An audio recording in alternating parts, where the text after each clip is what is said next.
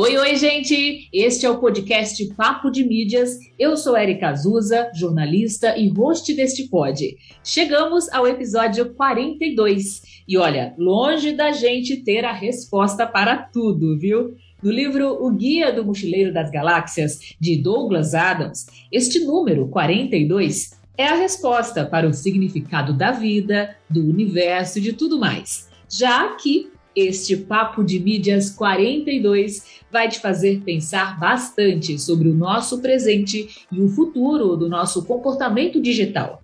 Para isso, recebemos Melissa Rossi, ela que é gerente de comunicação da startup Celi, especializada em inteligência de dados e estratégias de influência digital, e Tatiana Amêndola, coordenadora do Labo Tendências, laboratório de investigação e análise de tendências que integra o Laboratório de Política, Comportamento e Mídia da PUC São Paulo.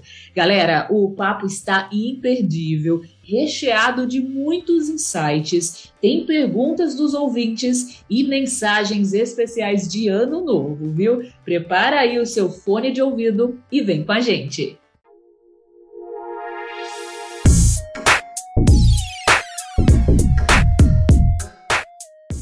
Estamos aqui, gente, 26 de dezembro, 26 de dezembro. da nossa gravação, né? Pós-Natal, todo mundo o quê? Feliz e contente com aquele RO maravilhoso, não é assim?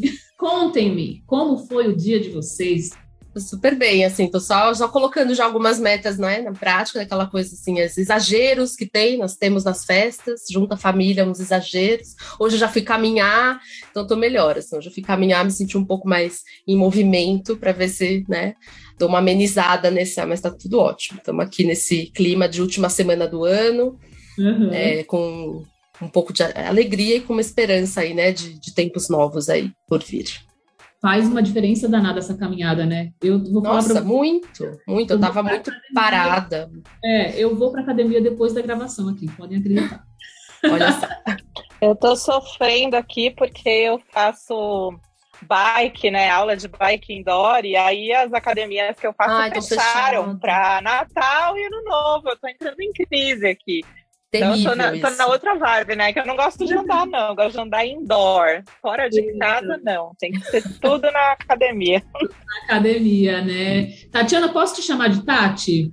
Claro. Posso. A gente está se conhecendo hoje, viu, queridos ouvintes? É, como vocês perceberam aí na abertura, né, a gente vai focar bastante aqui o nosso bate-papo no relatório de tendências, mas antes eu queria que vocês se apresentassem né, para o nosso pessoal. Eu falei rapidamente aqui quem são vocês, mas eu queria que vocês contassem um pouquinho mais das experiências de vocês de trabalho. Muito prazer estar aqui com vocês. É a primeira vez que eu estou, enfim, é, falando aqui em nome da Celi, mas eu sou gerente de comunicação da, da Celi, que é uma startup de, focada em influência, em estratégias de influência para grandes campanhas, marcas, empresas. É, e eu sou jornalista de formação, relações públicas, já trabalho com isso já há uns 20 anos. É, e é um prazerzão estar aqui poder falar um pouco desse contexto mesmo, né, de mídia, dessa nova mídia que está né, super em alta agora com esse nome novo que deram, a Creator Economy, que a gente sabe que é um, um universo de possibilidades, né, da, das pessoas agora se projetando ali como grandes canais e perfis, inclusive o próprio Papo de Mídias. Érica, você como jornalista também deve sentir esse impacto. É um prazer estar aqui dividindo essa conversa, então, com você e com a Tati. Massa, sinto, sinto bastante sim. E eu acho que a gente tem que é, aproveitar esse papo de mídias para trazer realmente essa luz para a Creator Economy, que é uma área que eu, eu percebo, sabe, tanto Melissa como Tati, que as microempresas, principalmente, ainda não têm muita noção né, de como aproveitar da melhor forma. A gente vai falar bastante sobre isso aqui. Legal. Tati, com você agora. Oi, Érica, obrigada pelo convite. Obrigada, Melissa, por fazer a ponte aí com a Érica. É um prazer estar aqui. Bom, eu sou um, duas coisas, né? Eu sou pesquisadora e professora. É, comecei a trabalhar com pesquisa de tendências há 20 anos e comecei a dar aula no ensino superior há mais ou menos 20 anos também. Já passou um pouquinho de 20 anos, mas a gente deixa assim, né? Porque Melhor senão ficar contando é. também é um estresse, né? Eu amo, mas eu sou. Viu, Tati? Quando me perguntam, ah, você, já, ah, você ensina? Eu, é, então, sou professora. Quanto tempo? Ah, então, sou, sou jornalista. Quanto tempo? Ah, passou de 20 anos já passou. É. Muito bom, né? Então, eu sou, eu sou professora hoje em dia, tenho esse, esse trabalho como pesquisadora e coordenadora do Labo Tendências, né? Que é, é, é onde eu fiz meu doutorado, na verdade, meu, meu doutorado não, meu pós-doutorado. Também está complexo isso, né? Já passou de 20 anos que eu dou aula, já fiz o pós-doutorado, e o produto do meu pós-doutorado foi justamente a criação do Labo Tendências, né? De formação, eu sou socióloga, mas sempre trabalhei muito com sociologia do consumo e também com tendências, trabalho com tendências desde a época do meu mestrado, que foi na Universidade de Londres. E aí eu conheci a área de tendências, trabalhei com várias dessas uh, agências e empresas de pesquisa de tendências de consumo. E aí hoje eu realizei esse sonho, assim, que para mim foi uma coisa que eu queria, queria sempre fazer, que era coordenar o meu próprio é, laboratório de tendências. E está sendo muito bacana, porque é uma coisa que eu acredito muito, gosto muito de fazer, tenho uma paixão enorme, assim, fazer isso, né? Em identificar tendências, falar sobre esses movimentos. E o que é mais legal, falar com, com um grupo de pessoas que está trabalhando ali comigo e, e, e pesquisando e pensando o futuro. É muito bacana. Legal, legal. Eu até estava comentando né, com vocês aqui antes da gente começar a gravar e agora compartilhando com os ouvintes, que quando eu pensei nesse último episódio da quinta temporada do podcast Papo de Mídias, me veio muito essa coisa de, poxa, final do ano, né? 2022 acabou e foi um ano tão complexo, tão difícil, né, em vários aspectos e também ao mesmo tempo tão transformador.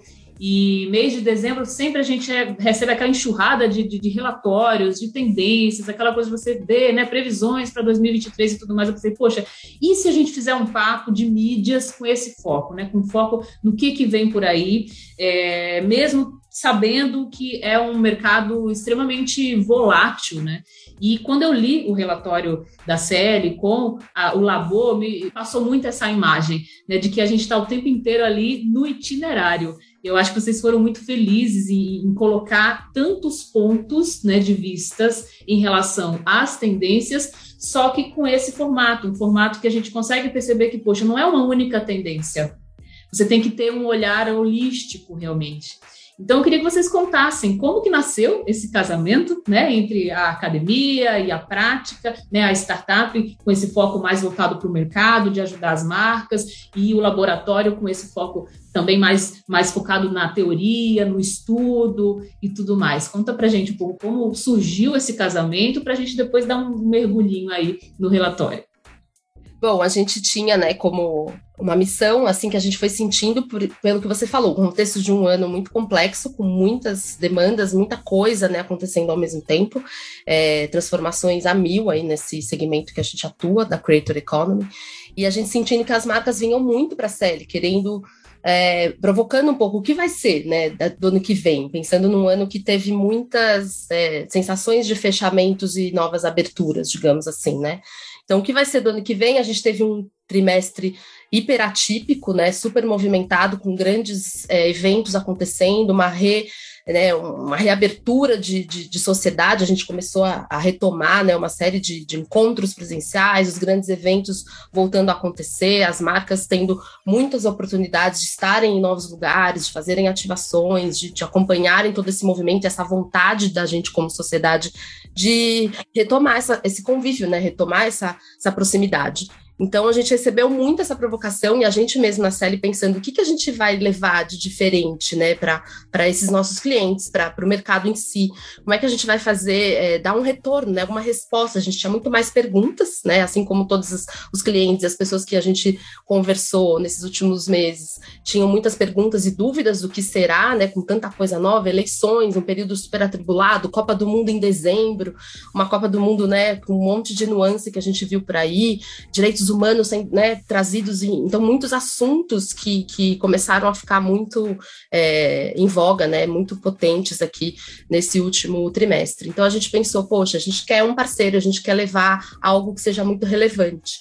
E com isso veio essa parceria com o Labo, já temos alguns relacionamentos né, de, de sócios ali da CELI com a, a Tatiane, com o, o Labo e essa parte mesmo de estudo, e ela começar é, trazendo essa veia acadêmica e trazendo isso, a gente pensou, poxa, por que a gente não levar algo que tenha um aprofundamento, porque a gente percebe que tem muito relatório, tem muita referência, tem muita fonte. Às vezes a gente acha que é mais do mesmo, às vezes a gente vê algumas pesquisas que já se consolidaram, porque, enfim, são institutos de pesquisa de longa data, com, né, com, com bastante credibilidade, mas a gente queria algo mais. A gente pensou que, poxa, num contexto de creator economy, não, não existiu ainda um estudo que pudesse trazer ou fazer essa referência, ou fazer essa, essa combinação, né, de como a gente vai mostrar para o mercado que a gente acredita que são né, movimentos e próximos contextos que estão por vir e que já estão acontecendo, e como é que isso já está sendo trabalhado na, dentro desse cenário de influência, de, de creators e de né, perfis surgindo a cada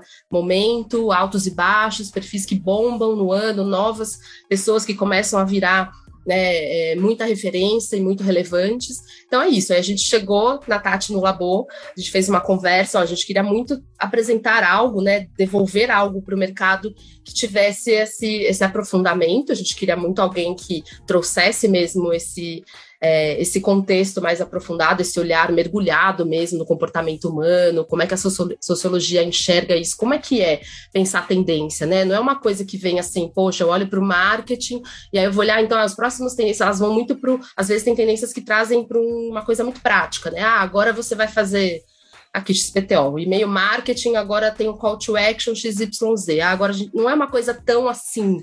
A gente e pensa que é o tecnicista mesmo, né? Exato. Eu... Ou aquela coisa seis dicas para melhorar, né, o seu a sua conversa com o seu cliente. Então a gente sabe que tem um marketing digital assim muito forte acontecendo, com essas pílulas de conteúdo o tempo todo que a gente é bombardeado, mas que não aprofunda. Será que traz as reflexões que a gente precisa? Será que é, isso alimenta positivamente já o que o mercado, né, está com tanta ânsia de consumir? Então foi isso, assim, o casamento com o Labo foi pensando, poxa, a gente quer entregar algo a mais, a gente quer entregar algo que, que traga mesmo um, um contexto com muita, com uma fonte. E é um, um, conteúdo, um estudo que a gente fala que ele é para ser consumido muitas vezes, né? Não é você faz uma leitura agora e pronto, acabou. Não, ele é um, um conteúdo que você pode olhar ali por diversos é, momentos ali, recortes, né? E a gente trouxe o itinerário que você falou, a Tati vai explorar isso melhor, mas a gente quer mesmo que seja um, um passeio, vamos passear então, vamos fazer as baldeações, vamos fazer o cruzamento de uma tendência com a outra, porque a gente não é uma coisa só, né? A gente é, é, é a gente é movimento, a gente é pendular, a gente tem é, todo esse contexto de não, não, a gente está às vezes mais para esse lado e menos para aquele, mas a gente está num isso, num constante movimento. Acho que a Tati vai trazer isso de uma maneira mais legal. Você falou super bem, Mel. É isso, né? Eu acho que a, Mel deu o, o, tom aí do que, do que o Labo Tendências pensa, né? Não só o pêndulo das tendências, mas a própria ideia de junção do meio acadêmico com o mercado, sabe?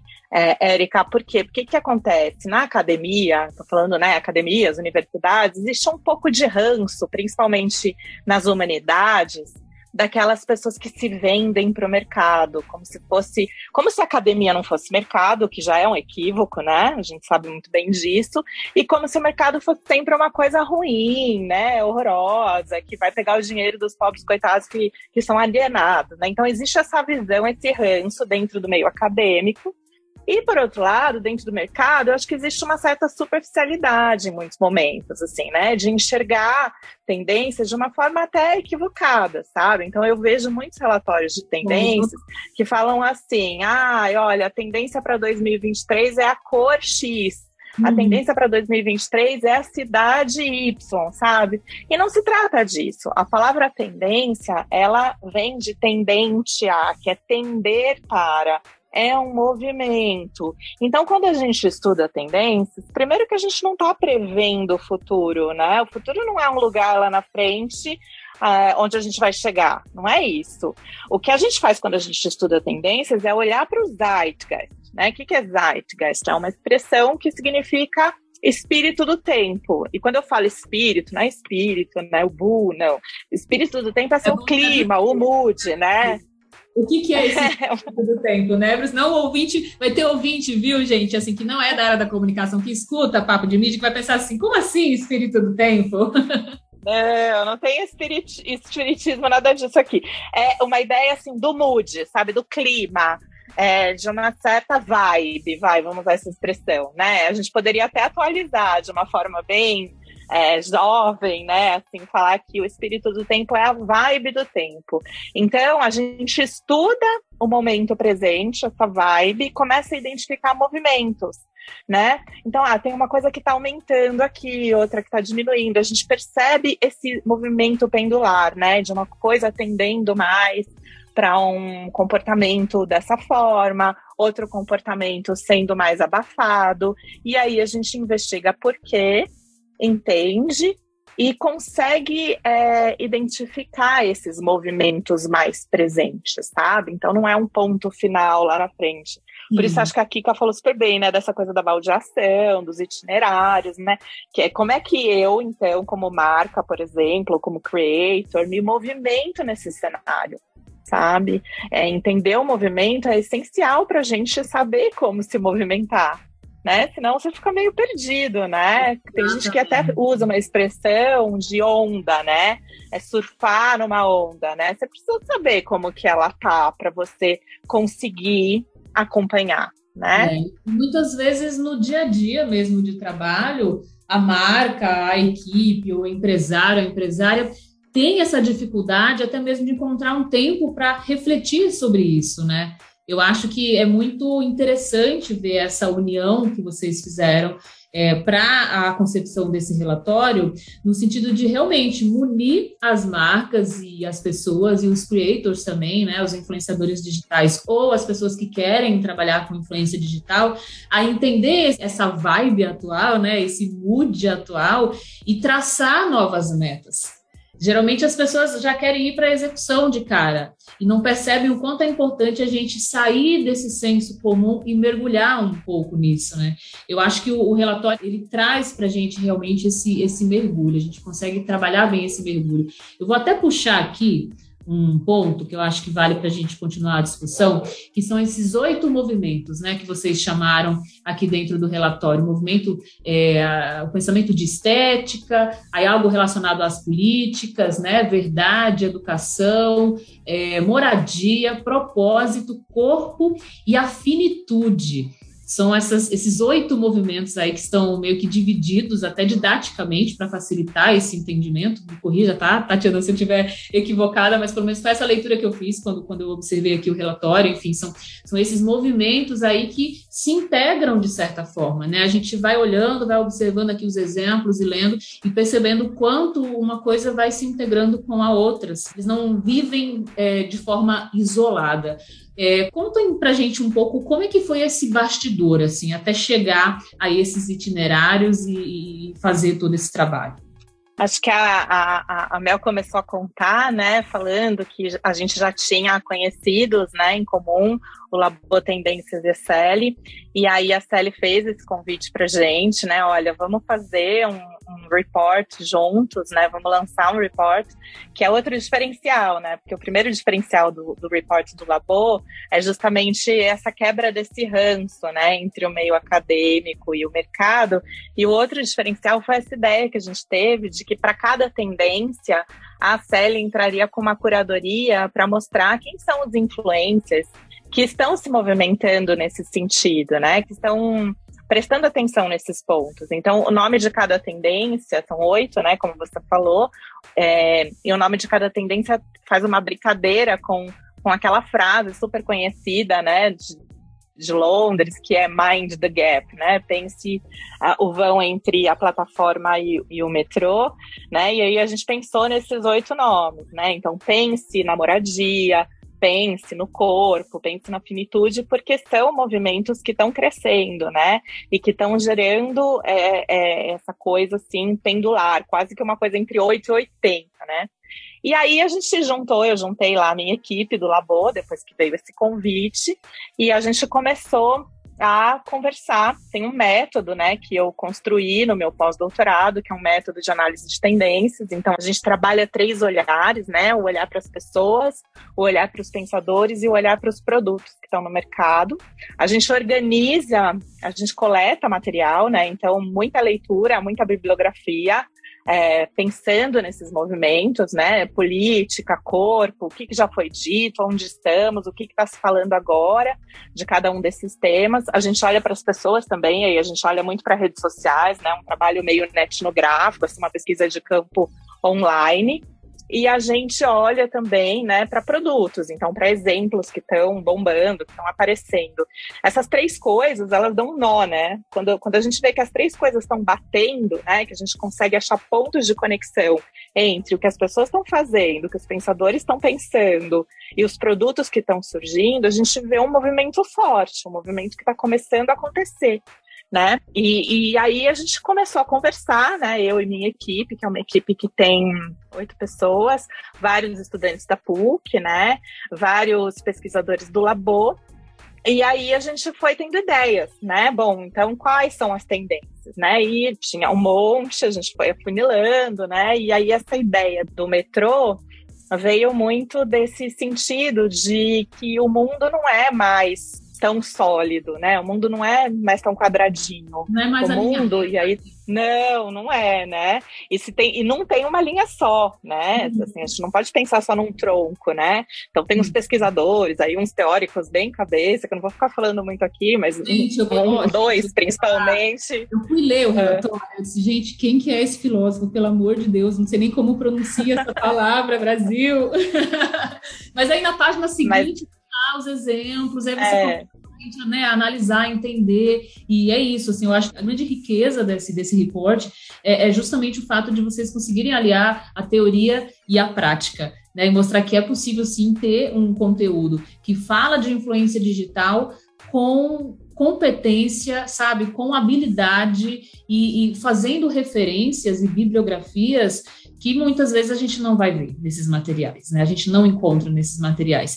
Mas eu tenho certeza que todo mundo que está aqui com a gente até agora deve estar tá se perguntando assim: sim, Érica, mas e as tendências? Quais são essas tendências? Então, eu queria já jogar essa pergunta para você, né? Diante de todo, de tudo que vocês pesquisaram, que vocês sugeriram, né, lá no relatório, é, que pontos você acha que seria bacana a gente destacar aqui para o nosso ouvinte? Vou pensar assim, ficar essa coisa mesmo, não é para ser acadêmico, sabe? Então, de fato, a gente joga lá o conceito, mas a gente depois dá uma definição, a gente dá caminhos e a gente dá exemplos, né? Então, vou começar com o exemplo aqui, né, de uma das tendências. Uma das tendências que a gente fala bastante é do corpo, né? Do corpo. É, e o corpo no sentido assim de, de que a gente tem toda uma discussão hoje em dia, né, de gênero, de pensar né, como a gente está uh, abrindo possibilidades para a gente pensar para além do masculino, do feminino, do homem, da mulher, desse binarismo todo, né, dessa coisa 8 ou 80. É, então, existe esse movimento de repensar gênero, de pensar novas possibilidades. A gente vê isso nos produtos, a gente vê isso no mercado.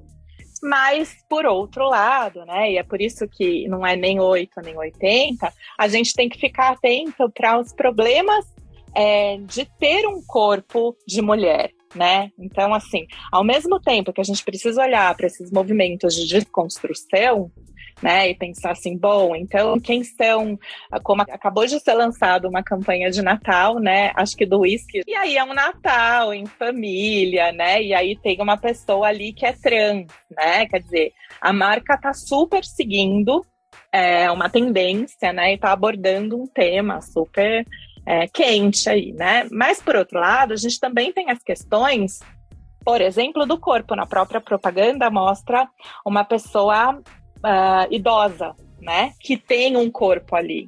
E esse corpo está impactando. Não tem como ela desconstruir tanto assim isso, né? É uma pessoa que vai apresentar dificuldades que um corpo jovem não apresenta. Então, acho que essa é, uma, é um movimento que a gente tem que prestar atenção, não só. Né? Parar essas realidades e, não, e trazer essas pessoas para a conversa. eu não sei se eu tenho uma sensação que antes, há, há poucos anos, assim, as pessoas eram extremamente excluídas.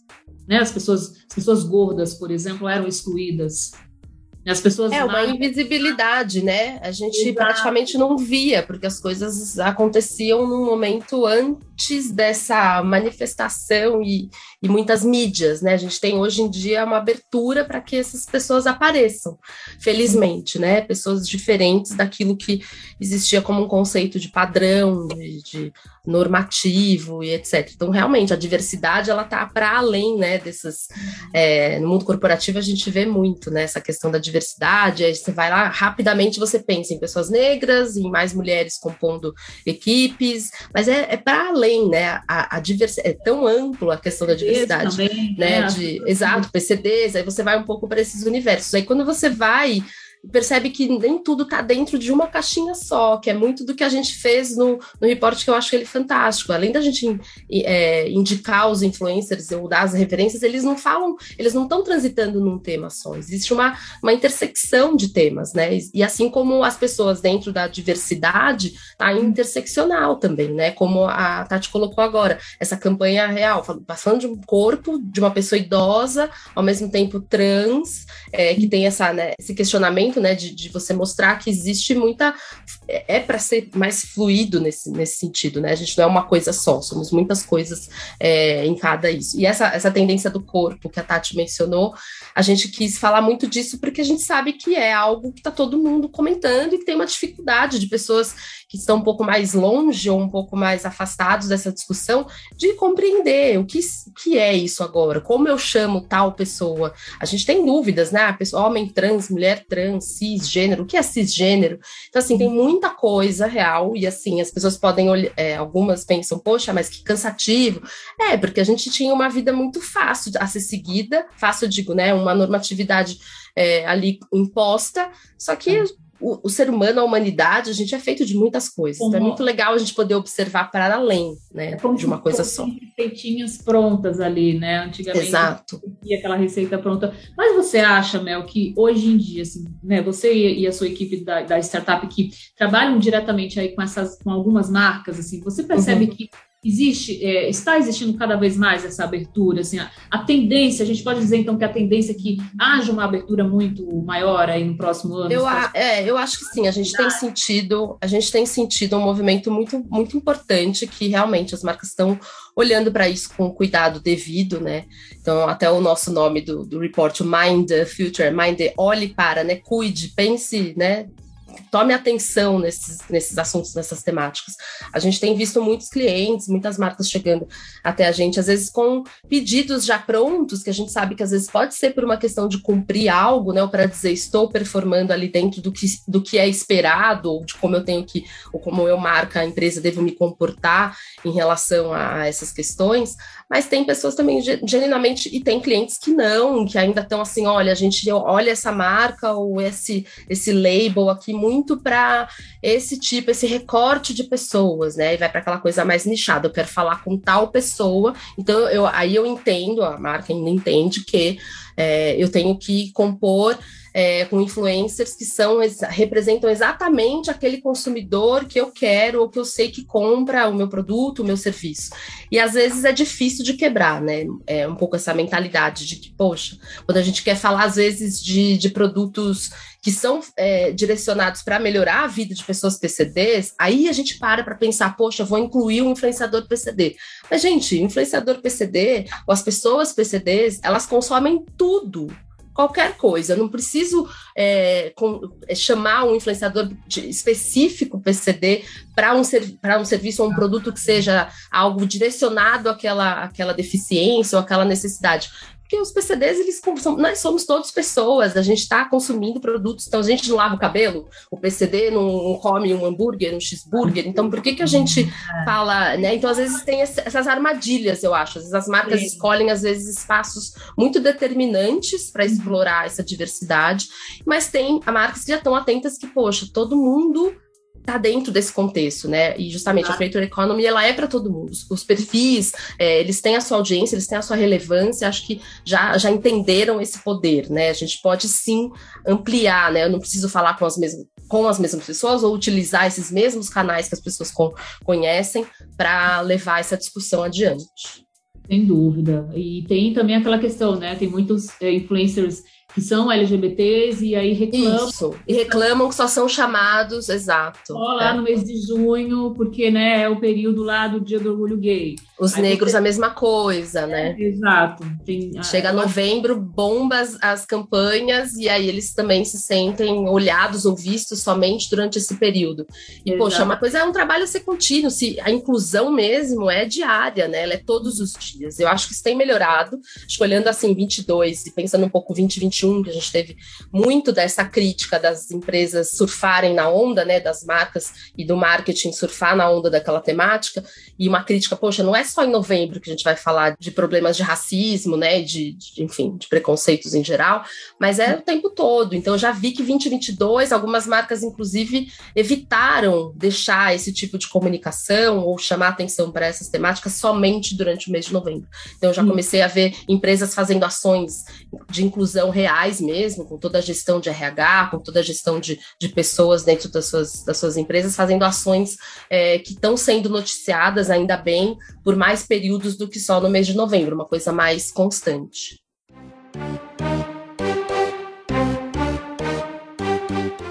E vamos às perguntas dos ouvintes. Vou fazer as duas primeiras perguntas. Bom, a arroba Tiana Oficial, um beijo, Ti, para você. Quer saber qual é a tendência mundial? Já a Michele, arroba mi, underline, MPP, que já esteve aqui com a gente, como a nossa convidada, falando sobre escrita afetiva. Um beijo, Mi, para você. Pergunta como as marcas podem utilizar este relatório todas as tendências que a gente trabalhou no nosso report, elas são locais e globais ao mesmo tempo.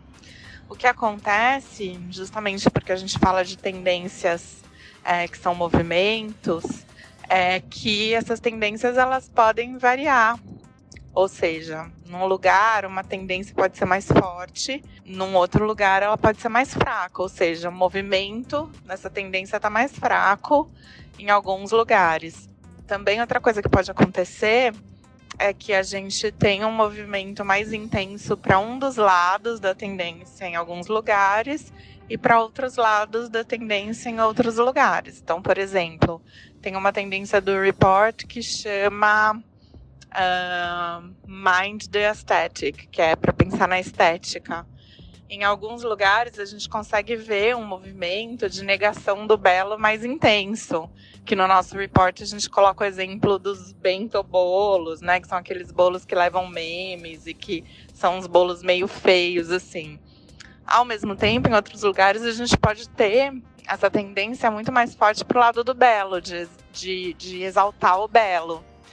É, mas, de modo geral, essa tendência ela é forte, é, no sentido de que temos uh, movimentos de apreciação do belo, daquela coisa que é super estética, e ao mesmo tempo movimentos de negação do belo. Como a gente pode ver com o bento bolo, o bento cake, né? E também com esses recentes ataques desses ativistas às obras uh, de Van Gogh e Klimt nos museus. A Mi mandou uma pergunta bem pertinente, né, que é do, do assunto aqui, como que as marcas podem usar esse relatório, né? A gente pensou muito nesse relatório para que as marcas tenham é, um pouco mais de visibilidade sobre os caminhos, né? Sobre os caminhos da comunicação e que exista uma, que as tendências possam trazer os itinerários, né? Esses movimentos que as marcas podem fazer para alimentar suas campanhas, suas estratégias de comunicação e posicionamento de marca é, para 2023. Então a gente fala é, de movimentos que a sociedade né, está colado nos valores da sociedade e que também auxiliam muito o planejamento criativo e estratégico dentro das marcas, né? Pensando aí quais são as próximas ações, como que essa marca quer conversar, é, enfim, com os consumidores, com a sociedade. Então a gente acredita que o report ele serve como um material de consulta para, enfim, fazer boas escolhas, né, de escolhas diferentes e mais criativas e sem esquecer desse valor, dessa responsabilidade é, enfim, que as marcas hoje em dia, né, com, com a imagem e com a importância que, que elas têm para estimular ainda mais, dar visibilidade a, a questões importantes né, da sociedade. Então, tem bons caminhos aí para fazer essas escolhas e principalmente para gerar essa conexão, inclusive com os próprios criadores de conteúdo, né? Utilizar essa rede imensa da Creator Economy é, para fazer, estabelecer esses diálogos dentro dessas grandes temáticas que a gente está falando, né? De educação, de política, de verdade, propósito, sobre o corpo, sobre a finitude, sobre é, a estética. Uh, então a gente está trazendo aí esses pontos, oito pontos importantes, e as marcas podem usar de diversas maneiras e entender quem dentro do universo de influenciadores e criadores de conteúdo já é, transitam muito bem nessas temáticas e que pode ser insights muito interessantes para criar campanhas bem criativas de, de co-criação junto com, com os criadores de conteúdo.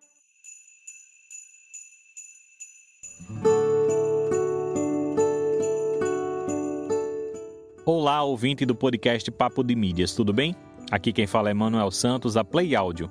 Estou passando para desejar a todos um feliz ano novo. Que 2023 seja um ano de muita paz, realizações, conquistas e principalmente muita saúde. Que no próximo ano nós possamos estar aqui, juntinhos, fazendo muito conteúdo bacana para vocês. Deus abençoe a todos e um feliz ano novo.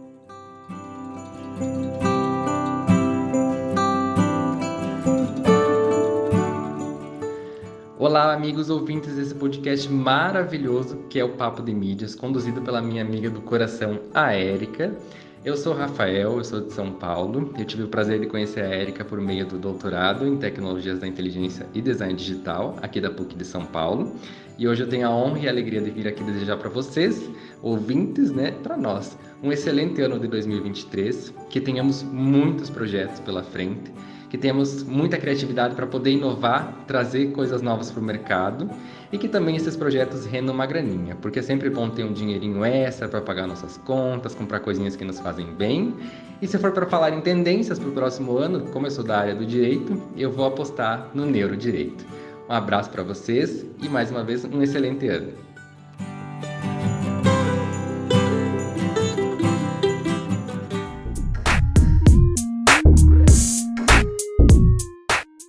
Estava olhando aqui o, o, relatório e tem um, uma área que eu achei muito interessante, estou procurando a página para poder comentar, que é a da moradia, o housing. Moradia.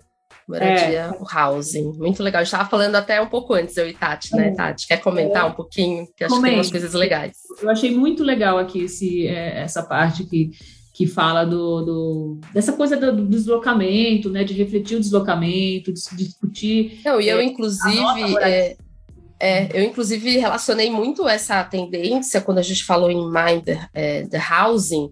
Também pensei muito na maneira como a gente se relaciona, né? Então, essa relação, não só com a forma como a gente está morando, e no começo, até a Tati vai pode lembrar, a gente chegou numa outra linha de pensamento, que era falar de casa e casar, né? porque quando a gente vai ter essa combinação de. Então, para mim, tem muito a ver a moradia com as nossas relações pessoais e um pouco de como a gente tem falado sobre isso e como é um, um assunto que está muito presente em muitos influencers, que depois a gente pode até citar aqui, mas Não, e, o digital, um... e o digital também mudou muito a nossa forma de, né, de entender a, a moradia, assim, entender o, o local, onde nós estamos. Né, hoje, com, ainda mais com esse momento de pandemia, que tudo veio para o digital, então os trabalhos se tornaram remotos, né, as fronteiras acabaram. Você vê, nós estamos aqui agora num momento de podcast, uma conexão é, natal. Vocês estão em São Paulo? Onde vocês estão?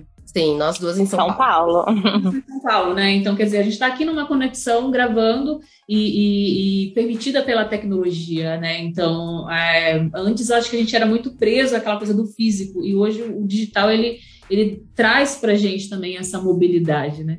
E essa ideia de pensar a, a, o que, que é tendência em relação ao deslocamento, em relação à moradia, o que, que vem por aí, Tatiana? O que, que a gente pode pensar?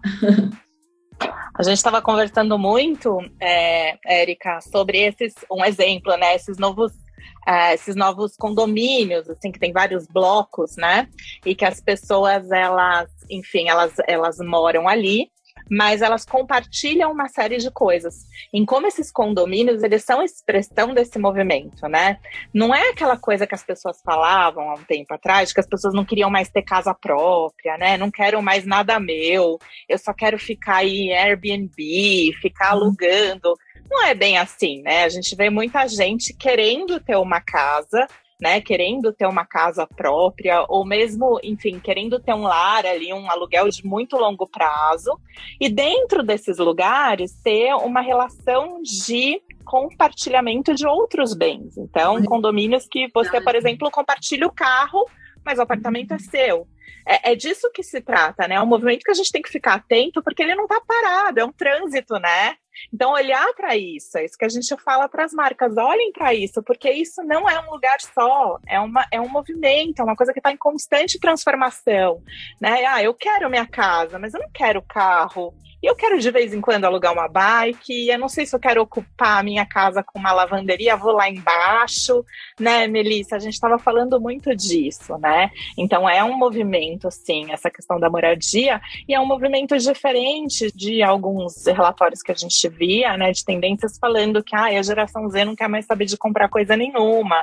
No nosso report, a gente, por exemplo, dá fala da Dória Figueiredo, que fez uhum. um tour pela casa própria, né? Ou pelo AP próprio. Ela é super jovem, né? Fala de corpo, de body positive, é uma menina é, bacana, influencer e tal. E, e ela tá mostrando com uhum. orgulho, né, a casa é. dela. Eu vou até ler um para a gente poder ir para um outro ponto aqui de tendência que diz assim: moradias flexíveis. Né, diz assim: devido ao cenário econômico como freio, junto ao fenômeno natural do sonho da casa própria, o distanciamento social e a digitalização da vida por conta da pandemia fez necessário repensar as decisões de moradia. A reinvenção do mercado imobiliário residencial propõe um novo jeito de morar, novos empreendimentos com apartamentos menores e flexibilidade de contrato contam com espaços compartilhados e serviços customizados com parcerias de marcas, como é o caso da House, um dos exemplos, né, que vocês citaram aqui no relatório, plataforma de moradia sob demanda digital com mini mercados autônomos instalados nos prédios, lavanderias, permuta temporária de eletrodomésticos e etc. Então, é muito isso, né? As pessoas elas meio que buscam também esses lugares, esses cantinhos que geram comunidades internas ali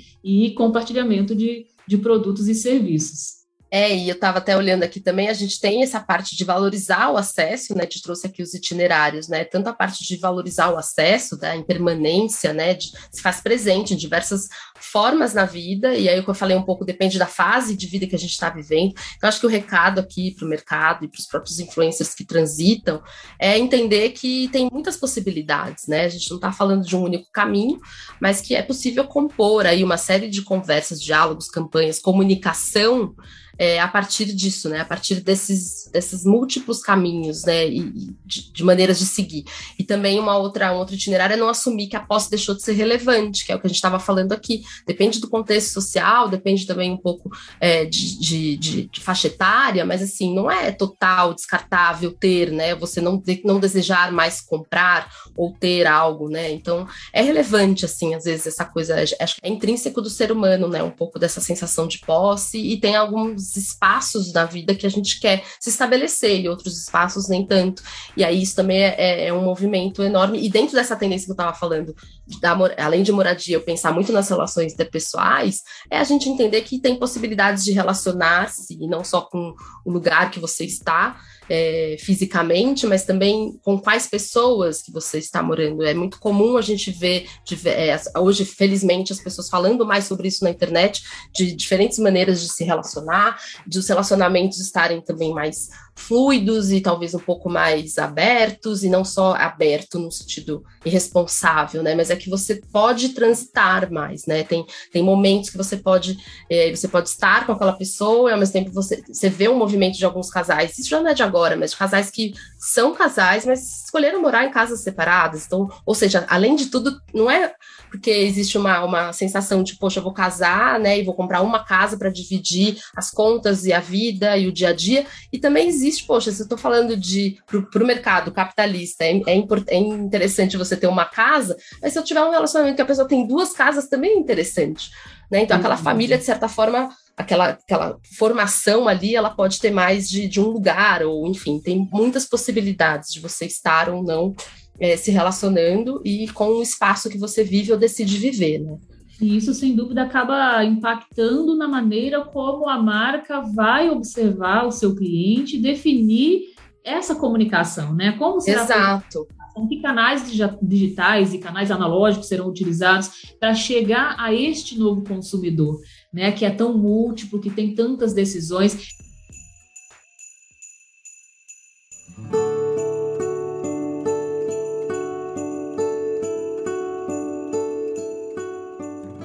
E aí galera, como falaria a Erika, né? Oi, oi gente. Eu sou Pedro Henrique, sou graduando em Engenharia Civil, já finalizando o curso.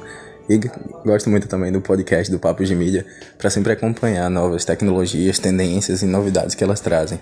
E até como foi aplicado nesse episódio hoje, falando de tendências, é algo que é muito atual na minha área, que é algo que a gente sempre tenta estudar e como eu estava pesquisando, as tendências para energias renováveis hoje em dia estão cada vez maiores e cada vez sendo mais aplicadas para esse serviço, como energia eólica, energia solar, e tende agora, com a aplicação do governo, a crescer mais ainda.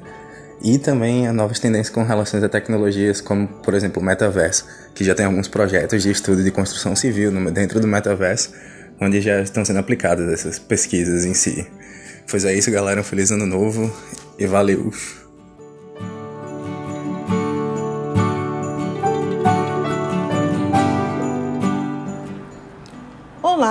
Eu sou Dominique Chagas, mestrando no TID da PUC São Paulo. Acredito que para o próximo ano, as operações cognitivas e habilidades da criação de conteúdo digital, seja por meio de influencers ou pela virtualidade das relações, se estabelecerá, trazendo um enorme desafio para a área de comunicação, em acompanhar a velocidade em que tudo acontece. Desejo, por fim, um 2023 de realizações e, é claro, muito papo de mídias.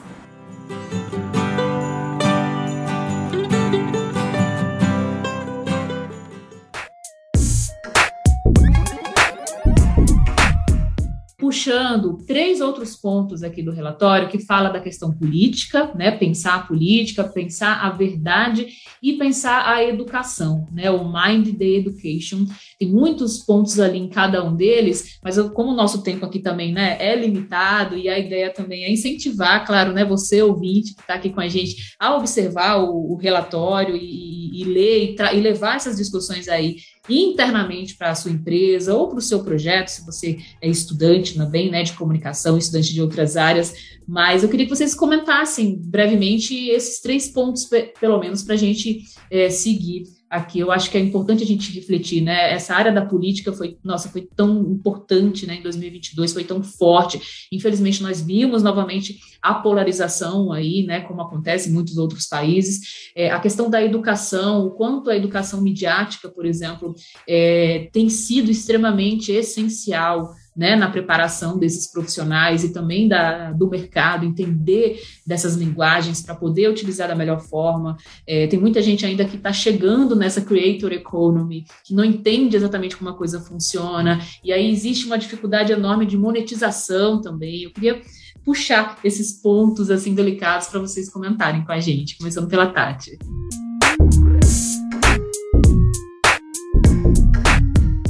Muito bacana, Erika. Eu acho que vou começar comentando sobre o Mind the Truth, né? Essa tendência da, da verdade, que eu acho bem interessante, porque ela é muito aberta, né? E a gente começou a pensar nela porque a gente estava pensando na ideia dos filtros, né? Como a gente tem filtros é, e a gente teve muito essa fixação com uma coisa de filtro, né? Avatares. Agora, até no fim do ano, surgiu aquele, aquele aplicativo que acho que muita gente baixou, o Lenza, né? Para te dar 20 avatares aí criados pela inteligência artificial. E aí todo mundo assim, nossa, fiquei demais, né? Com esse filtro, que legal.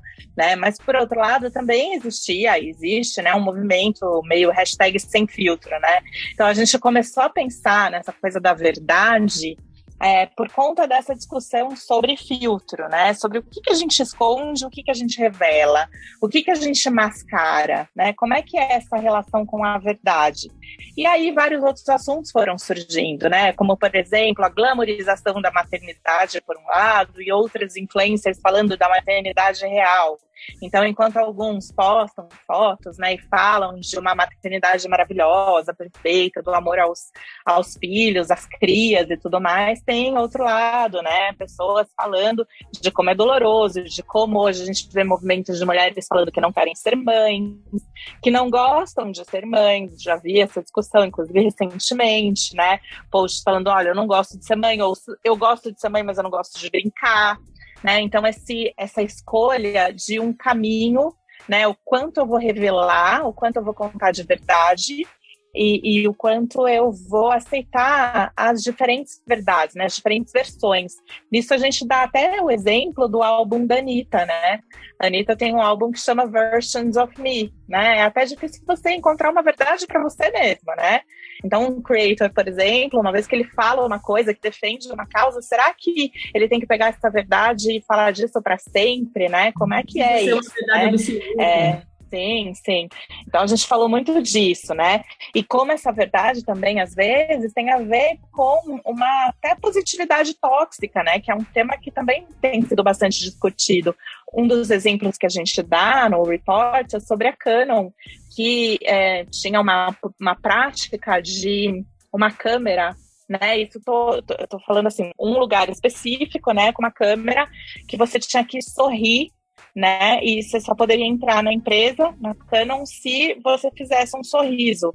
Né? Quer dizer, então, assim, não é uma verdade, né? Vamos esconder a verdade. Aqui você tem que ser feliz. Aqui, vamos pegar outra empresa, né? Lugar de gente feliz.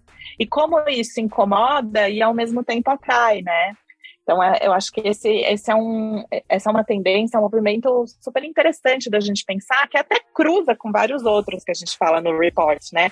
Você é, é, não falou desse, sim, né? Quando você falou, você chamou, você chamou atenção para três, né, Érica? Mas tem um que eu acho que é bem interessante para a gente pensar cruzamentos com a verdade, que é uhum. sobre propósito, né? Muito se uhum. fala sobre essa questão do propósito, né? Encontre o seu propósito, vá atrás do seu propósito. E algumas, algumas, alguns estudos de tendência apontaram para um movimento que ficou sendo chamado de quiet quitting, uhum. ou de é, é, é, vários nomes em diversos lugares, mas sempre essa coisa de, de, de uma, uma geração, né? É, Z, né? Normalmente as pessoas falam muito nessa geração Z, aderindo a esse quiet quitting, que é você parar de trabalhar. Né? Hum. Essa coisa de você trabalha, mas não trabalha, Brasil, né? Você só é, faz aquilo que precisa. Que, é, no brasileiro, não sei se, se aí vocês falam assim, mas aqui tem muito essa, essa expressão tipo, ah, vai empurrar com a barriga. Tem, é, tipo isso, ah, né? Não quero mais, mas também não quero, não quero pedir demissão, não quero ser demitido. Eu quero ser demitido, então eu vou empurrar o trabalho aqui, entendeu? Até não fazer coisa direito, até chegar ao ponto deles perceberem que realmente eu mereço ser demitida, sabe assim? É, é, Ou muito... então aquela coisa de glamorizar muito, né? Ah, eu só quero trabalhar em coisas muito legais. Só que isso é uma verdade para quem, né? A Mel até estava falando, né? Quando ela falava da, da moradia, né? Quer dizer, quem é que pode uhum. trabalhar empurrando com a barriga, né? Será que a gente. Por isso que a tendência é esse movimento, porque não é todo mundo que está podendo ficar empurrando uhum. com a barriga, né? Tem gente que está tendo que ralar mesmo, né? É, os boletos não param de chegar, não é mesmo? E esse ponto que você colocou, Tati, me veio muito também agora na cabeça um movimento muito recente que está acontecendo, que é esse consumo de produtos de luxo por parte de alguns influencers, né? E que é algo extremamente fora do radar de, da maioria, da imensa maioria das pessoas. Né? Quem consegue pagar 20 mil reais em uma bolsa de luxo, né? E você começa a, a observar os conteúdos desses influenciadores gigantes, aí dessas influenciadoras muito grandes. Então elas vivem ali numa bolha e que as pessoas consomem essa essa estética e muitas vezes faz parte da realidade delas, né? Essa estética do luxo, que, que não sei se é impressão, mas assim, do ano passado para cá aumentou muito isso, né? As pessoas falarem sobre isso, é, o TikTok mesmo, a gente vê muito isso, né? As pessoas fazendo aquele unboxing ali de produtos que são caríssimos e que não fazem parte da realidade da imensa maioria da, das pessoas, né? E em paralelo a isso, a gente vê um movimento enorme de produtos, de aplicativos, né? De roupas produzidas lá na, na, na China, é, vendidas a preços assim muito, muito baratos e que a gente sabe que existe uma fabricação escrava por trás e que muitas vezes também um descarte, né, que causa uma série de questões, né, problemáticas de meio ambiente, Exato. enfim. É um cruza... É, e de novo é, é um pouco dessa coisa do 880, né? Exato, né? É, é, é, é, algo que faz muito sucesso. Ó, não sei se vocês escutaram agora um barulhinho, foi exatamente a notificação do Be Real. Chegou aqui para mim a notificação do Bill Will, e eu ia fazer exatamente essa ligação com o Bill Will, né? Porque assim, a gente vê esse movimento de coisas de luxo, em paralelo à, à venda é, elevada de produtos muito mais em conta por esses aplicativos, né? Cujo muitas vezes na, na própria etiqueta vem até pedido de socorro. Eu estava vendo esses dias um vídeo no TikTok. Nossa falando sobre isso, sabe? Assim, pessoas que fabricam essas, essas roupas lá, é, acho que é na China ou é na Índia, agora eu não estou lembrando, gente, qual é o país, mas enfim, trazendo lá na etiqueta, sabe? Help me. Então, assim, é assustador. E a gente vê, por outro lado, essa coisa da verdade, esse movimento do Bill né? Então, menos e mais vida real, mais é, bastidor real e não coisas construídas. É, como que a gente pode trazer essa discussão para uma realidade de mercado, Mel? Assim, a marca que hoje é, quer pensar aí o seu conteúdo digital, né, para os próximos meses e quer trazer essa é para o seu conteúdo, como que ela deve pensar isso daí e transformar? É, eu acho que tem, sim, tem uma combinação aí muito forte, né? Eu acho que, e de novo, a gente até no evento de lançamento, a gente trouxe a, a Maria Fernanda Albuquerque de, de Havaianas, né? Ela é a diretora é, de marketing de Havaianas da marca. E a gente falou muito sobre esses caminhos, né? E até como o próprio reporte diz, não é um caminho único, e a gente está falando de uma marca que tem uma essência muito forte, mas que ela também vem né, se, se atualizando e ganhando novos fôlegos, porque é isso, a, a, os movimentos eles continuam, e essa conversa que você vai ter, é, você vai construindo né, uma história da marca, um DNA da marca, uma essência, e aí ao mesmo tempo você não precisa escolher. É, assim, são caminhos, tem escolhas, porque tudo que a gente faz, né, a marca também tem uma escolha daqui que ela acaba renunciando outras, mas existem caminhos de você combinar, e acho que essa coisa de falar que um nicho tem a ver muito do potencial da, da Creator Economy, que você pode escolher momentos para falar sobre quais assuntos e a partir de quais parcerias e com qual tipo de campanha e qual comunicação. Acho que nada é, é descartável e você, você precisa só ter uma responsabilidade. Acho que a, a questão maior aqui é você poder transitar dentro dessas, desses contextos, que são muitos e fluidos, eu acho que são caminhos. Eu acho que tem muitas marcas que já fazem essas escolhas muito bem feitas, e aí falando né, de realidades muito opostas, né, de um consumo de marcas de coisas de luxo e coisas mais populares e que também tem sua problemática, mas é isso, é você gerar acesso, quem tem o real acesso, e acho que é uma construção mesmo estratégica. Acho que as marcas é, devem pensar isso, óbvio, ano a ano, e acho que agora a gente está bem nessa virada. Então, o planejamento a gente já observa ano que vem onde eu quero estar, com quem eu quero falar, né? Quais pessoas e qual que é o propósito, ou o que também está por trás da minha estratégia de negócio. Eu acho que é uma combinação, e aí acho que o, o ponto crucial é você pode transitar nessas temáticas todas, você pode escolher caminhos e eu acho que tudo deve ser feito com uma responsabilidade. Eu acho que é, hoje em dia a verdade ela está mais é, expressa, ela está mais aí na cara de todo mundo, porque as pessoas não são mais tão ingênuas assim, que a internet permite que você busque e encontre muitas coisas, né? Você pode até questionar que, poxa, lá numa campanha de 1998, o Boticário fez algo inadmissível. Sim, mas o contexto daquela época é completamente diferente do que a gente vai ver em 2023. E a gente percebe que as marcas estão tentando acompanhar o que a sociedade provoca, né? O demanda que, que seja feito. Então, acho que o ponto é a responsabilidade é. e a essência que você já tem ali, né, da construção daquela história que você está contando, mas essa história ela não é única, e ela não é estática e nem fixa, né? Eu acho que a resposta maior que a gente dá com esse estudo, e talvez a Tati é, concorde ou discorde, não há problema, é a gente fazer essa provocação de tipo, tem muitos caminhos, a gente está dando inúmeros aqui, mas eu chamaria atenção para essa questão da responsabilidade. Em que contexto eu estou para dizer, eu estou, eu estou falando com tais pessoas, mas eu estou tendo, eu estou respeitando essas diferenças, estou respeitando as diferentes maneiras de manifestações de vida, de escolhas, de, né? Eu acho que é isso. Para mim é a responsabilidade. Eu queria complementar é, dizendo o seguinte, que é, hoje as marcas elas estão falando muito mais sobre valores, sobre pessoas do que sobre produtos, né? Então, essa, se a gente pegar qualquer campanha de Natal, né, provavelmente não falou do peru de Natal ou do uísque, né? Essa, essa mesma que eu acabei de citar, do uísque, né? Ou se a gente pegar qualquer outra, não é do seu produto, mas é de como eu posso, talvez, facilitar o meu trânsito nesse mundo com esse produto, né? Com essa marca, né? E como é que essa marca se conecta com esses valores? Então, acho que a grande lição é essa mesmo que a Melissa falou, né? Não é, é, é fixar um ponto, tem que fazer assim. O ponto que a gente quer fixar é preste atenção nesse trânsito, preste atenção nessa conversa. A melhor forma é, da gente pensar esse futuro é criar espaços de diálogo entre esses extremos, porque a gente já viu que esses extremos, eles podem muitas vezes, né, como a gente viu na pandemia, muitas vezes se você aposta toda uma ficha num ponto só, você acaba perdendo, né?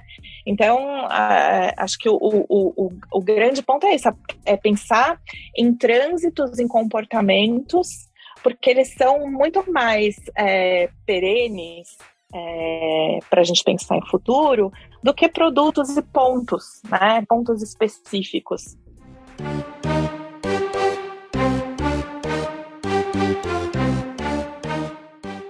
Mais uma etapa de perguntas dos ouvintes, agora a terceira e a quarta pergunta, o arroba Nando de underline arte enviou uma pergunta intrigante, viu? Qual o melhor segmento de mídias para começar a investir em startups?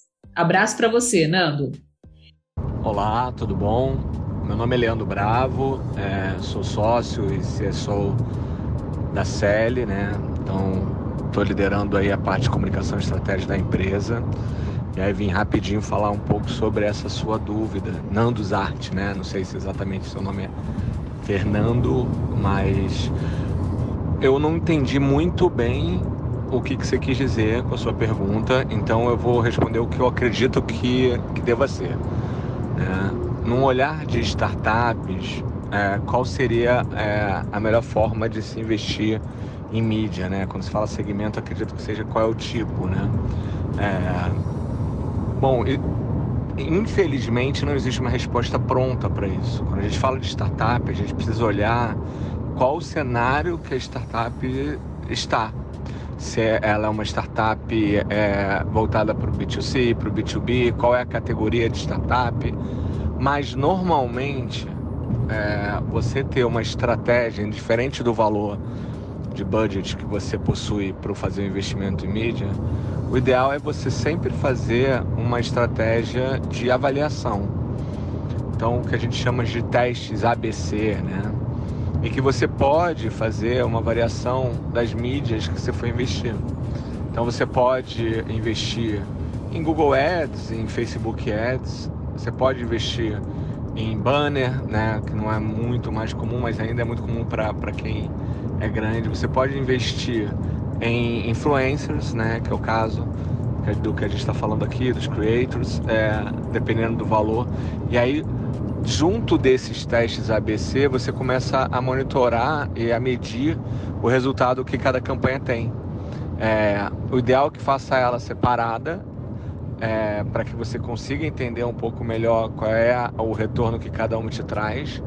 Porém, é, quando você, você também pode fazer uma campanha usando várias das mídias e aí a, a, a medição ela acaba existindo, mas ela acaba ficando na dúvida do qual é o melhor, porque uma é, auxilia a outra.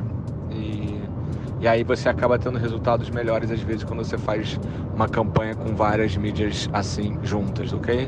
Não sei se era essa a sua dúvida, mas foi isso que eu pensei. Espero ter ajudado. Obrigado.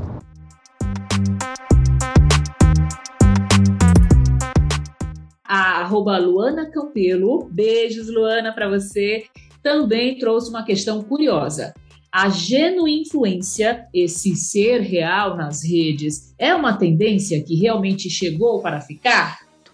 Daí já emendo na segunda pergunta, que foi a Luana que fez, sobre se a genuinfluência, né, é, essa influência genuína, ela veio para ficar.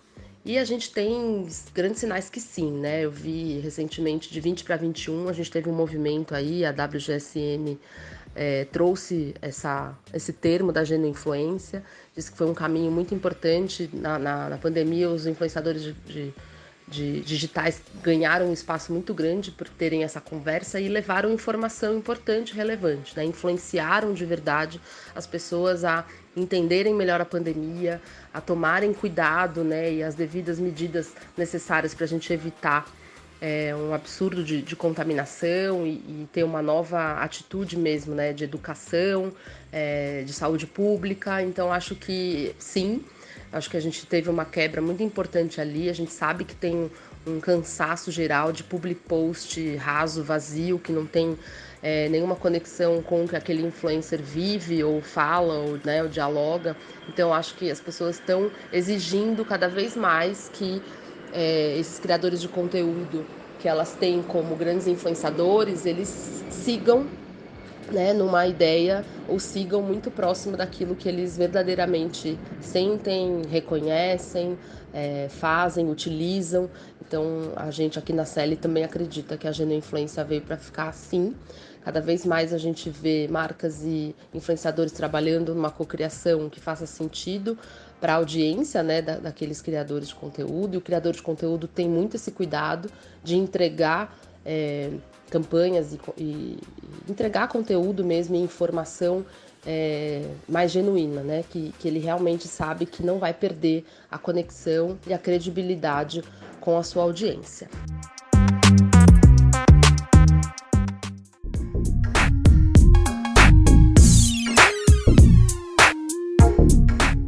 É, Melissa e Tatiana, a gente já está agora entrando aqui na nossa reta final do nosso papo de mídias. E, Tati, eu vou, vou te fazer uma pergunta que pode, pode ser até difícil responder em poucas palavras, mas eu não tenho como não perguntar. Eu acho que é uma dúvida que, com certeza, quem está com a gente até agora aqui no podcast deve sentir, né? De pensar assim, poxa, eu quero entender aí quais são essas tendências para 2023, enfim, para os próximos anos, mas eu não sei por onde começar. Por onde eu começo a, a observar isso para o meu negócio?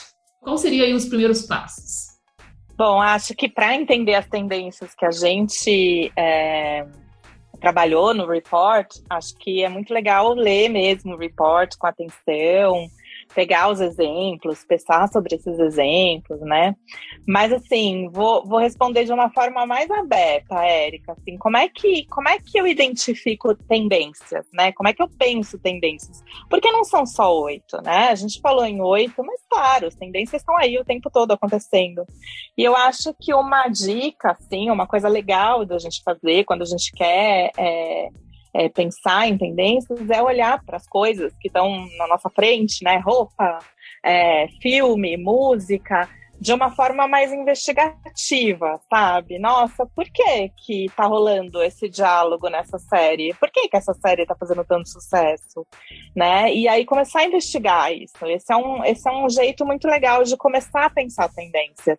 É, eu tô assistindo agora, eu terminei ontem a primeira, tô atrasada, terminei ontem uhum. a primeira temporada de White Lotus, né? Eu tava resistindo, uhum. resistindo, tá mas aí fui assistir. E de fato é uma série que traz uma, um monte de coisas interessantes para a gente pensar o mundo contemporâneo, né?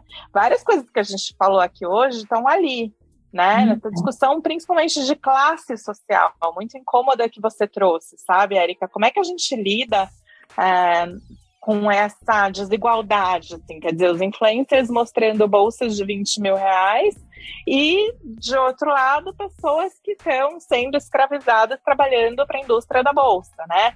Então, como é que a gente pensa esses extremos, né? E é por isso que, que esse report, eu acho que é muito interessante para a gente pensar isso, porque é justamente tentar pensar em possibilidades de construir um futuro menos extremo, né? menos binário, menos é, agressivo, desigual.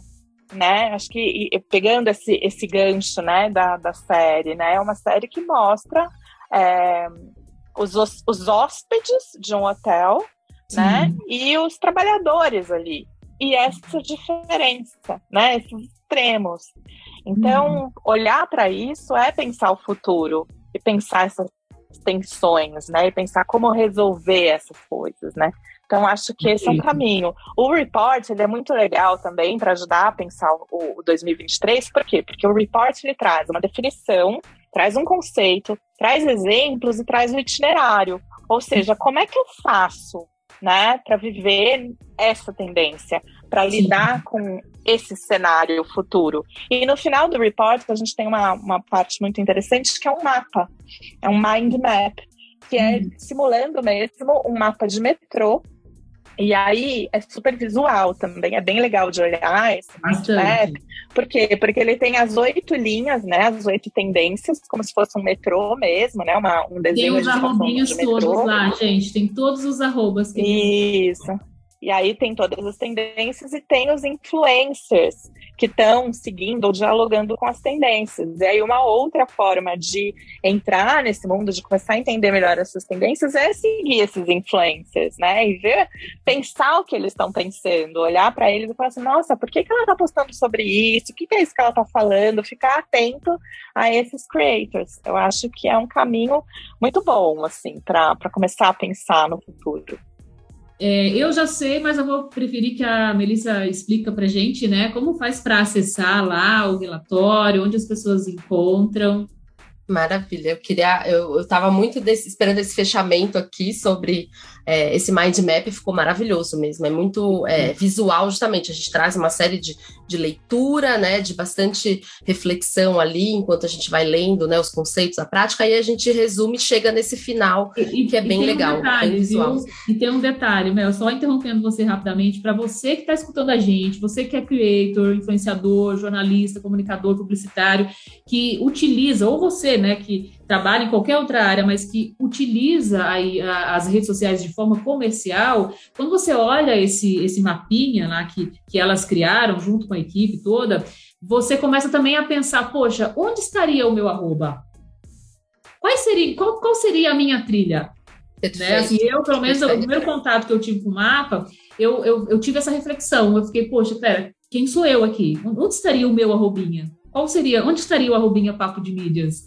Sabe? Onde estaria o arrobinha Erika Azusa? Eu acho que leva também a essa reflexão.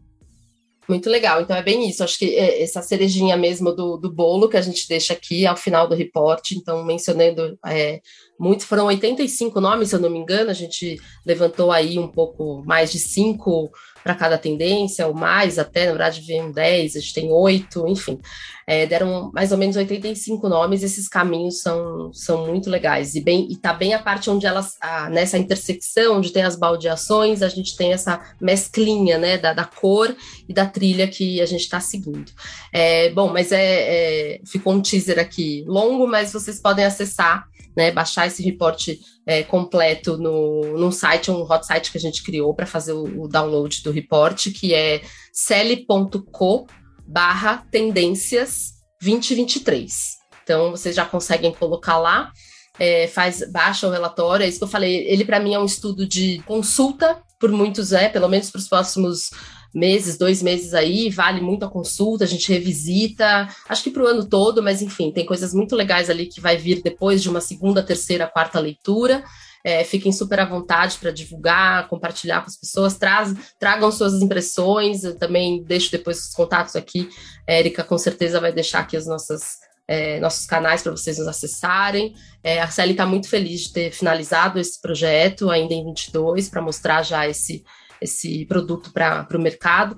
E a parceria com o Labo ela continua. Provavelmente a gente deve fazer, enfim, né, atualizações desse tipo de, de estudo e, e, e conteúdo que a gente quer muito uh, abastecer e alimentar o mercado com essas reflexões que são é, muito legais. Conversar Esse foi o é primeiro. Esse, Esse foi o primeiro. o primeiro que vocês fizeram, né? Isso, inaugurando aqui essa parceria. A ideia é que a gente tenha produtos novos a cada ano, né? A partir é, dessa, desse pensamento de que a gente vai estar observando, é isso que a Tati falou, é um, é um movimento, né? Estudar tendências, analisar tendências, acho que é uma coisa é, que não, não esgota, né? A gente vai estar olhando para isso de diversas maneiras. Então, fica o convite aqui para ouvintes e leiam, consumam, troquem com a gente, porque a ideia é que a gente consiga devolver mais coisas legais para vocês.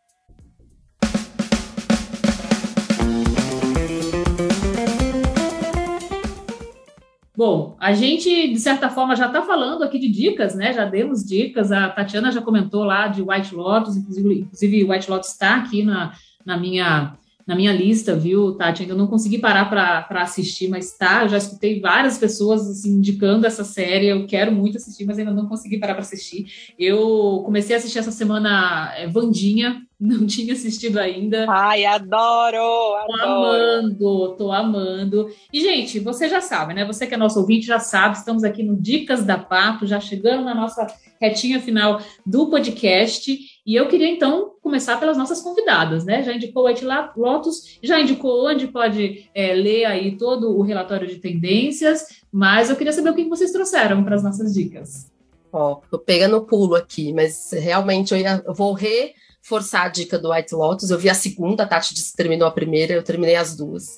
E é fantástico, então tem muitas coisas. E acho que além do que ela trouxe sobre a gente pensar essas diferenças de sociedade, né? Os hóspedes versus quem está trabalhando ali, né, no bastidor de tudo, é muito as questões de relações pessoais. Eu sempre trago para isso porque eu acho interessantíssimo como a gente se relaciona com o outro e como tem diálogos ali riquíssimos para a gente pensar, inclusive na forma como a gente fala, né? Eu acho que ali traz muito desses espaços e da complexidade que é o ser humano, que acho que também é um pouco do, do que a gente quis colocar, né? Imprimir nesse report é essa complexidade, então por isso que essas temáticas todas aí. É, então, assim, bom, eu estou começando com uma leitura de, de Ferrante, né? Helena Ferrante está aí há muito tempo, eu vou dar essa dica porque eu estou lendo Amiga Genial, e aí, como as coisas estão sempre ligadas e interseccionadas, eu reparei que uma das personagens da primeira temporada de White Lotus foi para um resort e está lendo a Amiga Genial eu reparei que na cena mostra várias vezes ela com o livro na mão, e é o livro que eu estou lendo neste momento de férias. Eu já tive algumas semanas na praia, voltei, porque peguei muita chuva, mas eu acho que eu deixo essa dica, então. Eu gosto muito dessa época do ano ler ficção, né? Ler um pouco essa coisa de histórias mesmo, de sobre pessoas, que traz um pouco mais e sai um pouco da, do dia a dia à realidade, né? Sei que sai tem da rotina, livros, né? Sai da rotina e a gente poderia ler, né? Sobre marketing, poderia ler sobre, enfim, mídias e comunicação, uhum. mas nas férias ou nesse finalzinho de ano eu gosto de ler histórias de pessoas. Então eu deixo aí a dica da, acho que é quadrilogia, né? Não é trilogia da Ferrante. Eu ainda estou na primeira, primeiro livro. É, então é isso, amiga genial. Ok, okay. e você, Tati? Bom, vou dar a dica do último filme que eu assisti, que chama Ruído Branco. É com o Deus Adam Driver, que é uma coisa assim, vale a pena só por ele, mas também é um filme que é baseado num livro do Dom DeLillo, também é bem bom. E o filme se mostrou super atual, assim, porque aborda uma questão parecida, assim, um pouco com a pandemia que a gente viveu. Fala muito de como a finitude é como um ruído branco, sabe? Que tá sempre ali, né?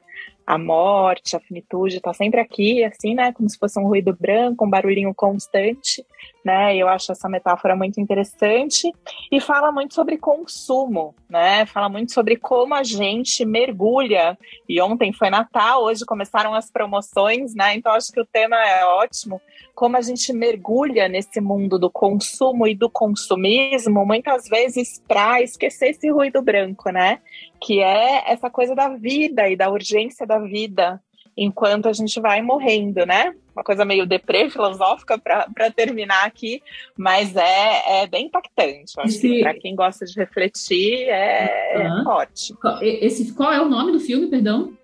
Ruído Branco, Ruído, Ruído Branco. Ruído Branco. Ele tá em cartaz ou ele tá em Ele está no cinema e na Netflix. Hum, tá nos dois.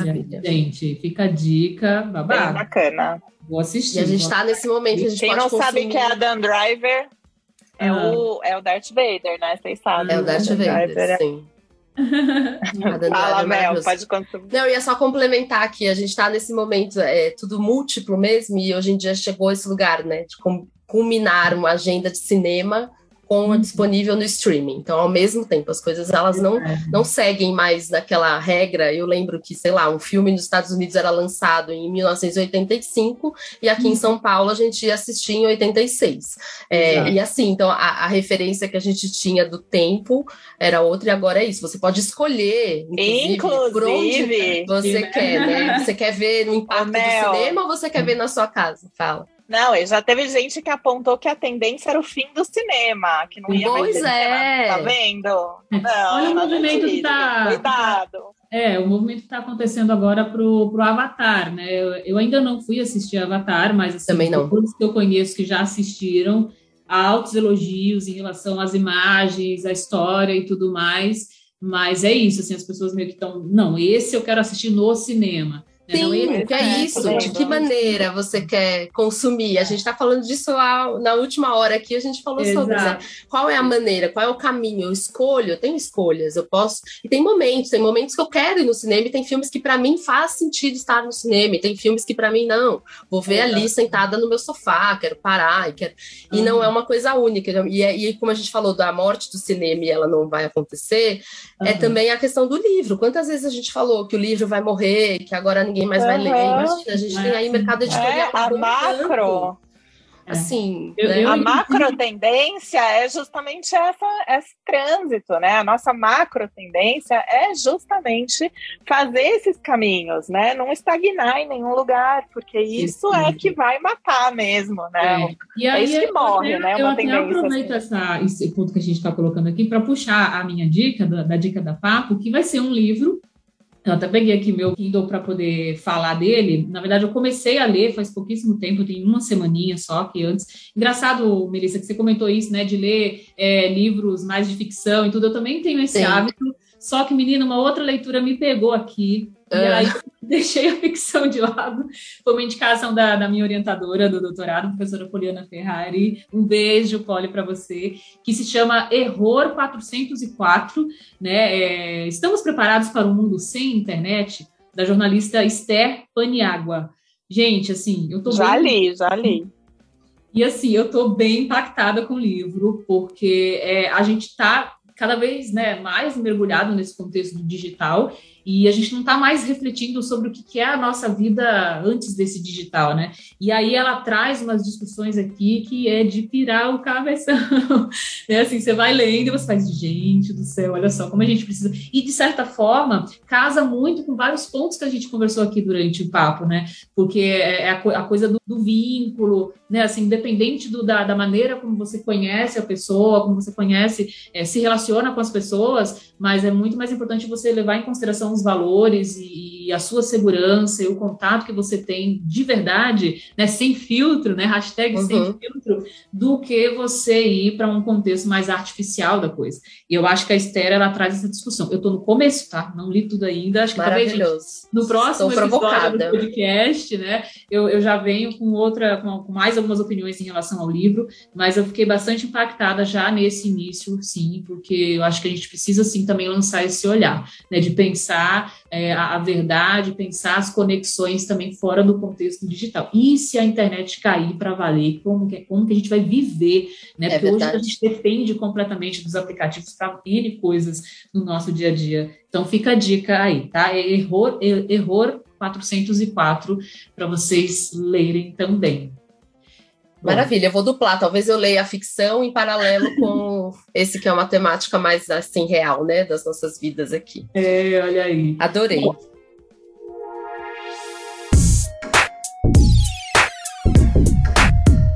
Queria muito, muito, assim, agradecer Melissa Rossi, Tatiana Amêndola pela presença de vocês. Muito obrigada. Comentei aqui no início, né, antes da gente começar a gravar, eu disse, gente, olha, o não eu já tinha, mas eu queria vocês aqui. Né? Eu queria poder estar discutindo e trazendo mais alguns pontos em relação a esse relatório, que dentre todos os relatórios que eu já li, que eu estudei, assim, as pessoas que acompanham o meu trabalho sabem que como jornalista e professora, eu sempre gosto de puxar é, para as atividades da Papo de Mídias conteúdos que façam essa junção, né, teoria e prática. Então, realmente, esse relatório me chamou bastante atenção esse ano. E, assim, fico extremamente honrada e feliz por vocês terem topado, mesmo assim, já na reta final, né, terminando 2022. Assim, desejo um 2023 excelente para vocês, uma passagem maravilhosa, né? Está tá chegando aí o Réveillon, esse ele vai entrar no ar antes do Réveillon. E aproveitar também, né, para deixar aqui o meu feliz ano novo para todo mundo que vai estar com a gente aí ouvindo e curtindo esse papo. Muito obrigada, Tati e Mel.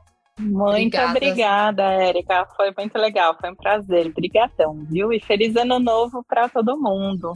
Prazer enorme, obrigada. Mais uma vez, Érica, feliz 2023. Contem com a gente. Muito bom a gente estar nessa temática última semana do ano falando, né, de expectativas e 2023, o que vem por aí, um pouco do que vem por aí, mas que a gente já vive e já sente aí no nosso dia a dia, né, chegando nessa reta final aqui de 22. Então, muito obrigada pela conversa, foi um prazer.